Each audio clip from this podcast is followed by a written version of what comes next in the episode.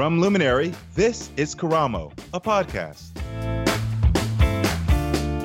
Hey, friends, welcome to Karamo. I'm your host, Karamo, and on this episode, I'm talking to singer, TV host, and entrepreneur Lance Bass. You may know him from the international supergroup NSYNC. And I gotta tell you, the little 15 year old boy inside of me is freaking out right now because I was one of those super fans of NSYNC. And though I know Lance personally now as adult, we are going to be discussing life, love, and finding new purpose. So without further ado, let's start talking and growing, friends.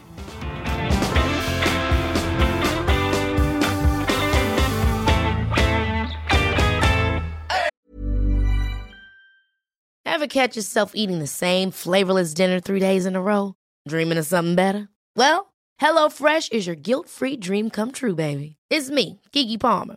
Let's wake up those taste buds with hot, juicy pecan crusted chicken or garlic butter shrimp scampi. Mm. Hello Fresh. Stop dreaming of all the delicious possibilities and dig in at HelloFresh.com. Let's get this dinner party started. I'm Sandra, and I'm just the professional your small business was looking for. But you didn't hire me because you didn't use LinkedIn jobs. LinkedIn has professionals you can't find anywhere else, including those who aren't actively looking for a new job but might be open to the perfect role, like me. In a given month, over 70% of LinkedIn users don't visit other leading job sites. So if you're not looking on LinkedIn, you'll miss out on great candidates like Sandra. Start hiring professionals like a professional. Post your free job on linkedin.com/achieve slash achieve today. Hey, friends! Lance, thank you for being here, my friend. Thanks for having me. Every time I run into you here in California or anytime that, you know, I see you out, it always blows my mind. I ain't gonna lie to you. We're about the same age. And so I was in the phase of where I had you on my wall. So I'm sure you hear that all the time. You define certain outfits that I wore to school. Are you kidding me? Like there was moments I would look up at that poster and be like, "Oh, my jeans have to look like that today." So what? Three times too big? three times too big. But it was the fashion trend back then. Like all the guys were wearing things that were way too oversized. I remember I bought goggles and wore on my head only for like a week because of you all. Yeah, Chris Kirkpatrick. Yeah. Yes. I just yeah. was like, don't know why I'm wearing goggles, but I'm gonna wear goggles to school today. oh so it always is nice when you see someone who you respect not only as a talent, but someone you respect just as a human being for them to be equally as nice as you would assume they would have been. Because as we know in this Hollywood game, you meet people and you're like, oh, you're not as cool as I thought you were going to be uh, placed on how you were on TV. It's the most disappointing thing when you meet someone that's like one of your favorite people in the business, and then yes, they disappoint. It's heartbreaking. It happens yeah, a lot. Yeah. one of the things that I really appreciate about you is that though I'm not in a boy band, you know, but being with four other guys who we all have been given our different personalities and have to go on tour together and have to shoot a show together. It reminds me of the similarities of being in a boy band. And, you know, there's a lot of things that I've talked to other people who are in girl groups that I hear these sort of things that come up, reoccurring themes. And I kind of want to talk to you about your time because we all know you were in the largest boy band in the world, 25 million record sold. But during that time, there's a lot of going on with comparison and competition. And I kind of want to talk to you about how you kept yourself sane and intact during that time and then found a new path afterwards the first thing I really want to go into is comparison. You know, one of the things that I always tell people is comparison is the thief of joy. Because I'm a big believer when you start to compare yourself to other people, that that's when you start to lose sight of yourself and lose sight of your own happiness. How was it for you being in a boy band at such a fragile age and being compared not only by record label executives, but also by fans, comparing yourself to the guys around you? Oh yeah, I mean it, it was hard because I was definitely young. I was 16 when I joined NSYNC and I was just learning everything about myself, and especially being a closeted gay boy. You know, there was even more layers, you know, to my situation. So to be thrown into a situation where you have four other guys that immediately become your best friends and four very distinct different personalities too. Yeah. you had to really learn how to just cope and deal with whatever life threw at you. But it's funny how you say everyone gets their own personality kind of given to you.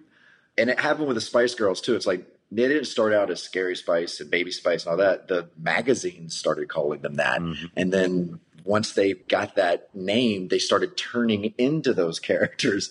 and I felt that's kind of how we started when we started out back in Germany. We didn't really know what our identity was as a band, really. And the magazine started saying, you know, oh, Lance is the shy one. And I wasn't really shy. I definitely didn't want to speak a lot because I didn't want people to figure out that I was gay. Mm. But, but then I became that kind of quiet, meek, shy guy in the band because that's what everyone just started telling me I was. How did that make you feel, the fact that you sort of picked up this persona that really wasn't who you were? Well, it was a good defensive mechanism for me because I just embraced it because that way I knew it was so much easier to hide my personal and my sexual life was just to be like, oh, he's just really shy. Oh, he's just very religious. Oh, you know, he doesn't have time for girlfriends. So it really helped me out in that way. Wow, that's interesting. I didn't even think about that. You're going through this time where you are getting this identity put on you, but at the same time, the fake identity is helping to shield you and protect you from the public. What were you afraid would happen to you if people would have found out your real identity? Oh my gosh. I mean, this was definitely a different time 20 years ago. You know, it was a career killer. I mean, and everyone made sure you knew that. I mean, even being seen with a girlfriend or having a cigarette in your hand. I mean, all of those were career killers for, you know, a pop band. Wow, even if you had a girlfriend, because I thought like that was one of the things of like pairing people up back then, you know, because little pop magazines uh-huh. I got, it was like, who's paired up, you know? I guess that was strategic. Yeah, back in my day, it was real hidden relationships that mattered. Yeah. wow. By the way, um, you said something that my kids always say to me, and I'm 39, so I'm still in my 30s. But they're like, you know, you're getting old because you just said back in my day. Uh, Lance, you're still too young and handsome. You cannot turn into the old guy yet. Sadly, it's a kind of a running joke with me on my podcast because I say it like twice a show. I'm like, God damn. Oh, oh well. so, yes, I'm old. so, you know, as the band started to get bigger and people started to really fall in love with you all, how did you deal with the extra attention or lack of attention that you might have received based on the fact that people were like, okay, let's highlight this person. Let's not highlight this person. Let's give this person stuff. How did you keep sane in those moments to feel comfortable about, hey, I still have a path here? No, I mean, it became a team effort for sure, and it became a business. And we realized that after our huge lawsuit with Lou Pearlman, like really things really just changed in our brain towards just what we were doing as a business. Like as a group, we knew what we were. We loved doing what we did. But if we wanted to make this a business, which we all did, we had to really focus on that. I mean, we always took it with a grain of salt every time. We would always see like a magazine or the record label like pushing certain people up, you know, and like really marketing a certain way. But we always were in on the joke. And so we always spoke about it, made fun of it, and it was just what it was. It definitely felt lonely, I would say, to have to be a different person in such a public way because knowing that that wasn't my true self and I couldn't really tell anyone what my true self was, it definitely became lonely. Mm. Through those lonely feelings, how were you reacting? You just put all your thoughts and everything into work. And I became such a workaholic. Even if we had two days off, I was trying to find something for me to keep busy with because I didn't want to deal with that side of my life. So like I started, you know, just putting my hands into so many different projects where it just kept me overworked. And I kind of sadly, it's still what I do today because it's just such a habit. that's avoidance and that's something that a lot of people do it's something that i do it's like when you don't want to really deal with the feeling how do you now try to navigate that now that you know like hey i'm working extra because of the fact that there's some feelings i'm not able to look at how do you now try to process it it's so much easier now. I mean, of course, age helps and wisdom, but it also helps to have a partner. And before I could say who I was, I didn't have a sounding board, right? And I couldn't even tell myself, right? I couldn't just talk to myself about it. With someone, you know, like Michael, who I get to talk everything out with and be my sounding board and, you know, bring me back down to reality. that's what really helps me deal with anything these days. Yeah. You know, one of the things I love about you and Michael's relationship is your social media is how you scare the hell out of him. I do the same thing with my fiance and he hates it. I literally stand at the top of the stairs and wait for him to walk up and he freaks out every single time. And I'm like, get it together, dude. You know that I'm going to be here. You know that I'm going to scare you, but I know. Well, it's so funny because I mean, I feel bad. I usually only do it in October for Halloween because I want to have 11 months to, you know, have his heart not explode. Quarantine, I just brought him back because I felt like the world needed these scares. Uh, but I feel like, look, if he hated it, I would definitely stop it. But I think he actually enjoys it. Yeah. That's what I feel. Maybe it's the crazy part of me, but I'm like, you actually like me scaring you. I think that there's something about them that like it. Yeah, we're just going to tell ourselves that. Yeah. Completely. You brought up Lou a little bit ago, and I saw the trailer for Boy Band Con. Yeah, Boy Band Con, which I thought was extraordinary. And I remember I read this quote where you said during that time, there were so many other boy bands and there was so much other quote unquote competition. And you were told that you couldn't talk to them because they hated you so much. How was that for you thinking that?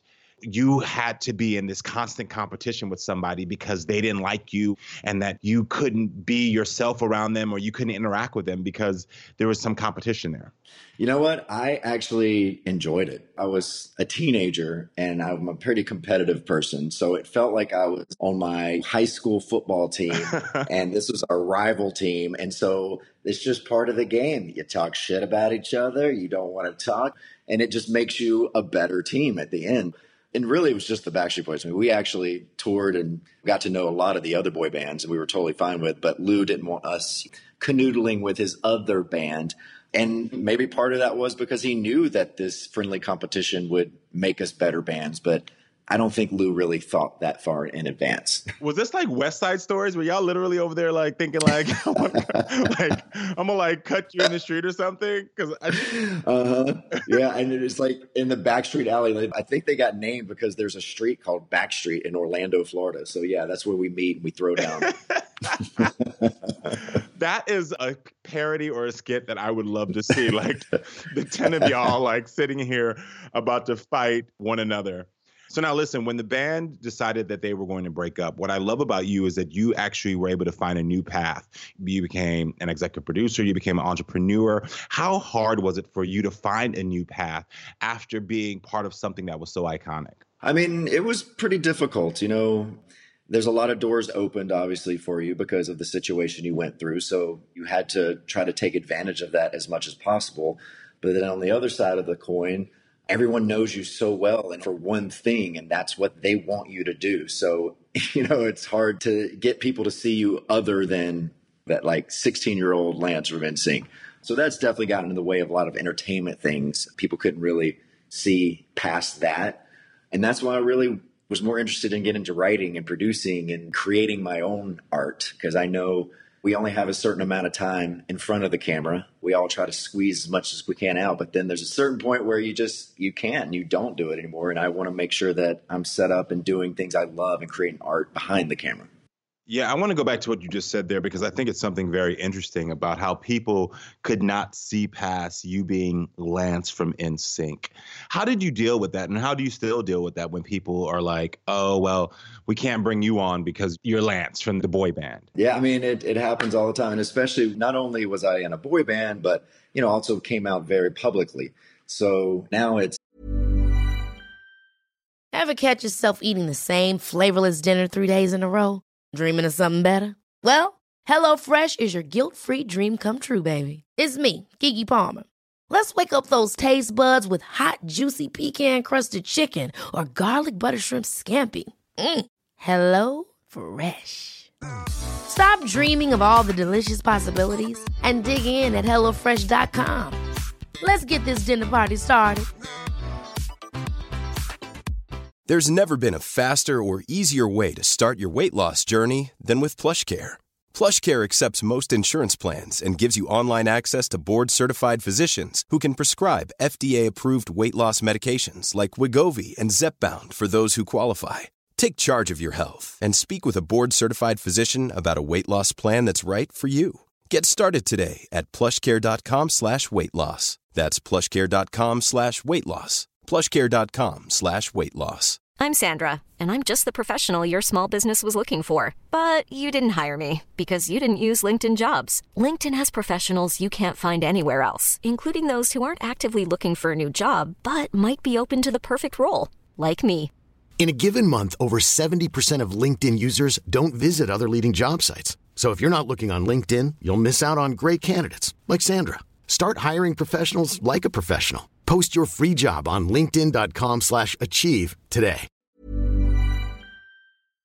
The gay guy from NSYNC, um, which is a bigger brand on you and a brand that it's hard to get a job, frankly. Yeah. Um, I had my own sitcom with Joey Fatone at the CW months before I came out, and I came out publicly right before we shot the pilot. And CW was like, "Well, we can't do it now because people won't see past you not being gay on this show." Wow. Great. so Yeah. you run into a lot of that. I'm like, okay, so that's when I knew I was like, okay, I got to pivot. Just got to take what you can get and figure out where I belong in this business. Wow, that's interesting that the CW, what year was this? It was 2006. Yeah. A lot of these young kids, and now I sound old. I'm like, but a lot of these young kids don't understand because they see like so many people who are part of the LGBT community and that we have these successes and we're doing things now. And it's like when you hear stories like that in 2006, where a network would be like, uh, nah, sorry, you're self-identifying as gay. It sounds foreign because now there's shows where it's like LGBT characters and everything. It's like, oh yes, more and more and more. We want diversity. But when you think just 10, 12 years ago, there was a door being shut for you because of the fact that you were Yeah. self-identifying who you were and living your authentic life is is wild. And at that time, we thought that was actually a great thing. Like we saw movement, like, wow, people are paying attention to me and actually not making fun of me being gay. I thought it was just such an easy joke. Every comedian was going to go south with it, negative, but it was such a positive experience. So, you know, I didn't have what Ellen had to deal with 20 years ago. Yeah. You know, at that point when I came out, I thought it was a huge success because of the reaction. Although, yes, there was a lot of negative things that came with it, but there was so much positive that I just thought it was a good step in the right direction. Yeah, that's amazing. I want to talk more about the fact that you have found all these new avenues because I don't think a lot of people know that you have not only with your podcast and other things you do on television, but you like are an entrepreneur. Before the quarantine, I would go to your club here in West Hollywood and would hang out. Where did you find the tools to say, let me become an entrepreneur and let me start establishing businesses? I mean, I've always been an entrepreneur at heart. And even with NSYNC, you know, I was the business guy. You know, I had my own office on the road. I signed every check, Really? You were signing checks over there? every single one. Through. I love that. So, you know, I was always just kind of always thinking outside the box when it came with NSYNC. So different specials and different weird marketing and merchandise stuff. Like I just loved doing all of that. So it just naturally progressed into me being interested in a lot of different things. And uh, then I've started partnering up with amazing people and started some great companies. And it's been a lot of fun. I have a lot of weird interests and I try to kind of put my hands in as many things as possible, but you have to have great teams to help run it. I remember reading that you signed up with the Russian space group like a while back and now you're like an astronaut. Is that like a real story? or is that like It is. I was like, what the hell? Yeah, I'd be the youngest person to ever go to space. So went to Russia, trained there, became a cosmonaut, and a week before my launch, it got canceled over insurance. You were really about to go to space, Lance? oh yeah, my clothes are still up on the ISS. That would have been wild. That would have been wild. You talking about Yeah. something that I would have never expected someone who was in a boy band to say. They went to space. It's so funny as I'm talking to you. I'm looking at this framed picture in front of me, and my friend Ed Lu, who's an astronaut and spent six months on the International Space Station, he was going to be up there when I was going to be up there for 10 days. And so he went through the closets and found my flight suit and ripped off my little name tag, floated it in front of Earth, you know, in front of the window, took a picture, and then brought it back down to me. He's like, Look what I found in space just to be an asshole. That's like you asked. So, where do you find the sort of courage to be like, let me just try something new? Because I know that people pigeonholed you into this whole Lance from NSYNC, but you have to find that strength to say, let me just try something like going to space. Where does that come from? Well, space, you know, started early for me. I wanted to be an astronaut before music. I used to go to shuttle launches with my grandfather and my dad, and my path was to become an astronaut. And then music just kind of landed in my lap, and I thought the astronaut dream was over. But then, yeah, it just got a, a random call, and I figure when doors like that open, you got to jump at them, you know, even if things completely fail. I enjoy the journey of an adventure like that. That is beautiful. I enjoy the journey. And this is going to take a little bit of a turn, but I remember reading an article that when Lou Pearlman, and this is the man who put together NSYNC, Backstreet Boys, every one of those bands, you know, if there was a boy band, he was most likely responsible for it. When he passed away in 2016 in jail, after all the bad things that he had did, I remember reading you say that you sort of felt relieved and that you had found closure in this. Yeah. Why was there so much relief and closure in that moment for you? It's something that I guess I was holding a lot of just bad feelings against Lou and the whole situation that we went through with him. And it was something I just kind of ignored. Again, like I was saying before, just so busy. You get to tune that kind of stuff out. But it wasn't until I was uh, producing this documentary last year on him that I got to really know Lou from as a kid to death and just see how the inner workings really worked. And it was cathartic for me. Yes, he was a crook and he was a horrible man.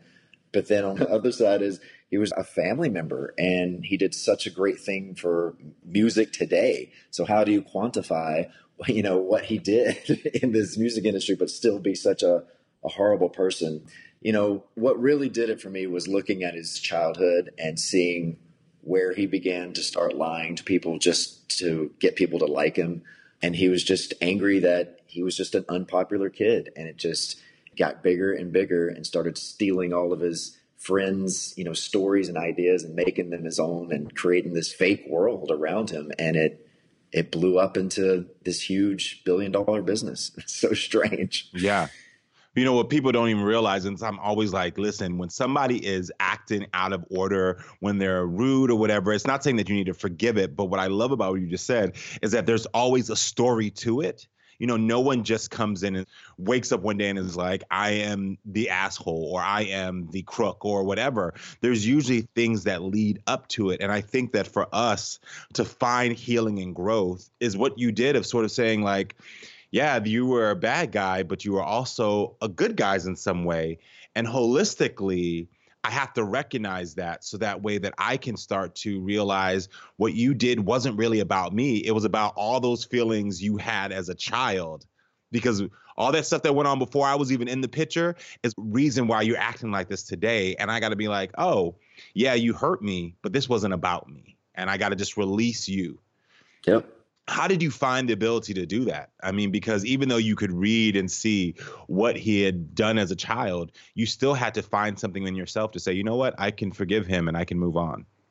I've found peace in my life, and I've always been a very forgiving person, a little too forgiving.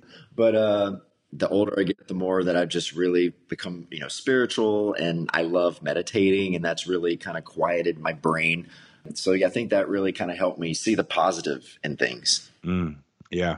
That's a good thing. Meditation. Mm-hmm. Listen, Lance, you have so much things you got going on, but as we talked about, you and Michael is one of the things that is most important to your life. You know, you can see that on your Instagram. You all were one of the first couples ever to have a wedding special, if not the first couple wedding special on television. So you're just breaking barriers left and right, my friend. What is next for you with that side of your life? I know that you all were thinking of having a child and you suffered a miscarriage. What's next for you two? We're still trying to plan the family. This pandemic definitely put another wrench in our our plans, but uh, we uh, have found the new donor now, so we hope to create embryos as soon as possible, as soon as all this is over with. So hopefully next year we'll be dads, and that is that is my next goal for sure. You know, we always talk about the female's experience when they have a miscarriage, and we never talk about someone who's using a surrogate in their experience. What was it like for you personally losing your child? And I think there was nine miscarriages that you've been through. No, that was definitely a misprint. They didn't okay. understand me. Okay. no, we've gone through nine donors, not attempts. This was our first attempt and the first time to get pregnant. And it was actually with twins. Wow. Of course, you always hear that, you know, the first time you do it, half the time it doesn't work. All of our friends went through the same experience. So we knew there was a high probability of these not sticking. But for seven weeks, you can't help your brain start kind of already planning their future and wondering what they're going to like you know your subconscious is just doing this so there is this kind of bond and connection that's forming that you're trying not to pay attention to. But yes, I mean, of course, when it happened, it's it's devastating. Yeah. Well, who did you turn to for support in that moment? You've now planned this life with children that you've now had to mourn, even though you didn't ever meet them physically. Yeah. Who did you turn to, and how did you deal with that grief? So many people, so many of my girlfriends that they've had kids in the last few years they've been going through this process with me. You know, I wasn't one of those that I didn't want to keep everything a secret and then wait the kids be two months before I even tell my family. No, I'm like, I want good and positive thoughts throughout this whole process, right? So, you know, I had some of my best girlfriends kind of involved with this whole thing, and then of course my family. So they were there, you know, with us every step of this journey. So when we did lose them, then uh, you had a huge support system, and they felt the grief with you. Yeah, best thing ever to have people that you can support and love. I'm just going to say to you right now that when you do have your child, I think one of the best names for a child is Karamo or Karama. I just want to put that uh-huh. in there right now.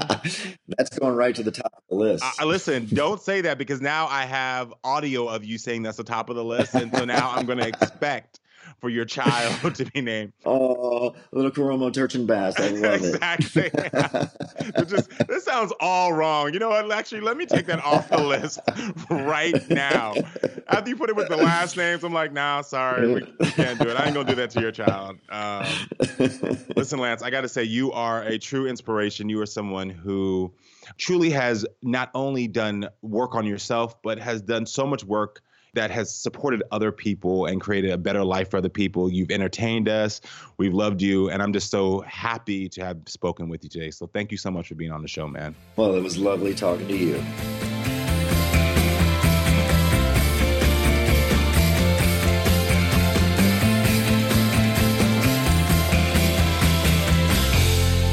I want to thank Lance for coming on the show and being so open.